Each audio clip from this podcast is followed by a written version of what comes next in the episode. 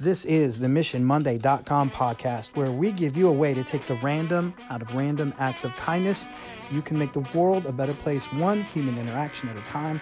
Go to MissionMonday.com to learn more about Mark and Sam and what we do and how to make it happen where you are. Mission Monday family, this might be more of a therapy post today for Sam, but that's all right. Hey, here's what I've got going on. Um, we are in school here in my district today. And why are we in school? It's because right now, that's what keeps our students the safest. So it's been very interesting as I have communicated and processed all that. And really, last week, man, I was struggling. And shout out to my school counselor in Atlanta. She had stopped in my office, wanted to check in and see how things were going. And I said to her something that I've said to a lot of people that in my entire education career 22 23 years i have never felt less prepared to deal with anything. And i think that's okay to say that because i think a lot of people are in that situation. And lana's super rad and she kind of had a smile on her face and she said you know what? This reminds me of when i was in the military. It's like here's our problem how we're going to solve it.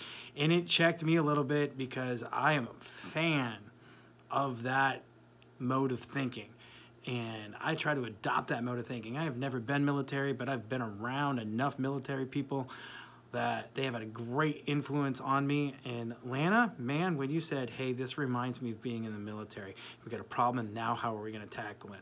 I thought, that's where my head needs to be at. So I was still struggling through the whole weekend. And last night, about 11 o'clock at night, I was working on some plans, some contingencies for if we don't have school, and it finally just clicked and where we're at right now. My plan is that our hourly attendance mandates are no longer a priority. Our assessment mandates are no longer a priority. Our priorities are educate, because that's our job. And as long as we have our students here, we're going to educate. Number two, mitigate. Whatever our role is in making sure this doesn't get any bigger, that's what we're going to do. And number three, take that hill.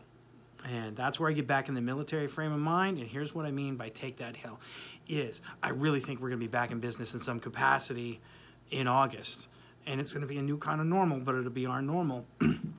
Between now and then, we need to identify and prioritize all the services that we provide that are most important. And what is that going to look like if we don't have school? And I don't know what that is at the individual student, staff member, program level, but I know that everybody has a role. And so when we talk with our staff, it's going to be what you need to do is prioritize. What is it that you do in our service to students that's going to take care of them now and have them be ready for August? And if we don't have our students here, how can we get that out to as many of them as possible? And that is everything from our academics to our school nutrition to our emotional and social support, all of that stuff. That's our hill. We're going to take that hill. Everybody's got a role on it. I got a role on it. And last night in bed, when I typed out those three words, take that hill, that's the first time I thought, I'm going to meet with Mike and Sean, my admin team, in the morning, and we got this. We're going to get it figured out. Still a long ways to go. And I tell you what, family, 30 seconds from now, this plan might change because stuff keeps changing. Get out there, take that hill.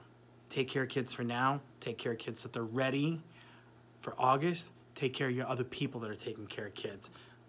It's going to keep changing, but we got this. All right?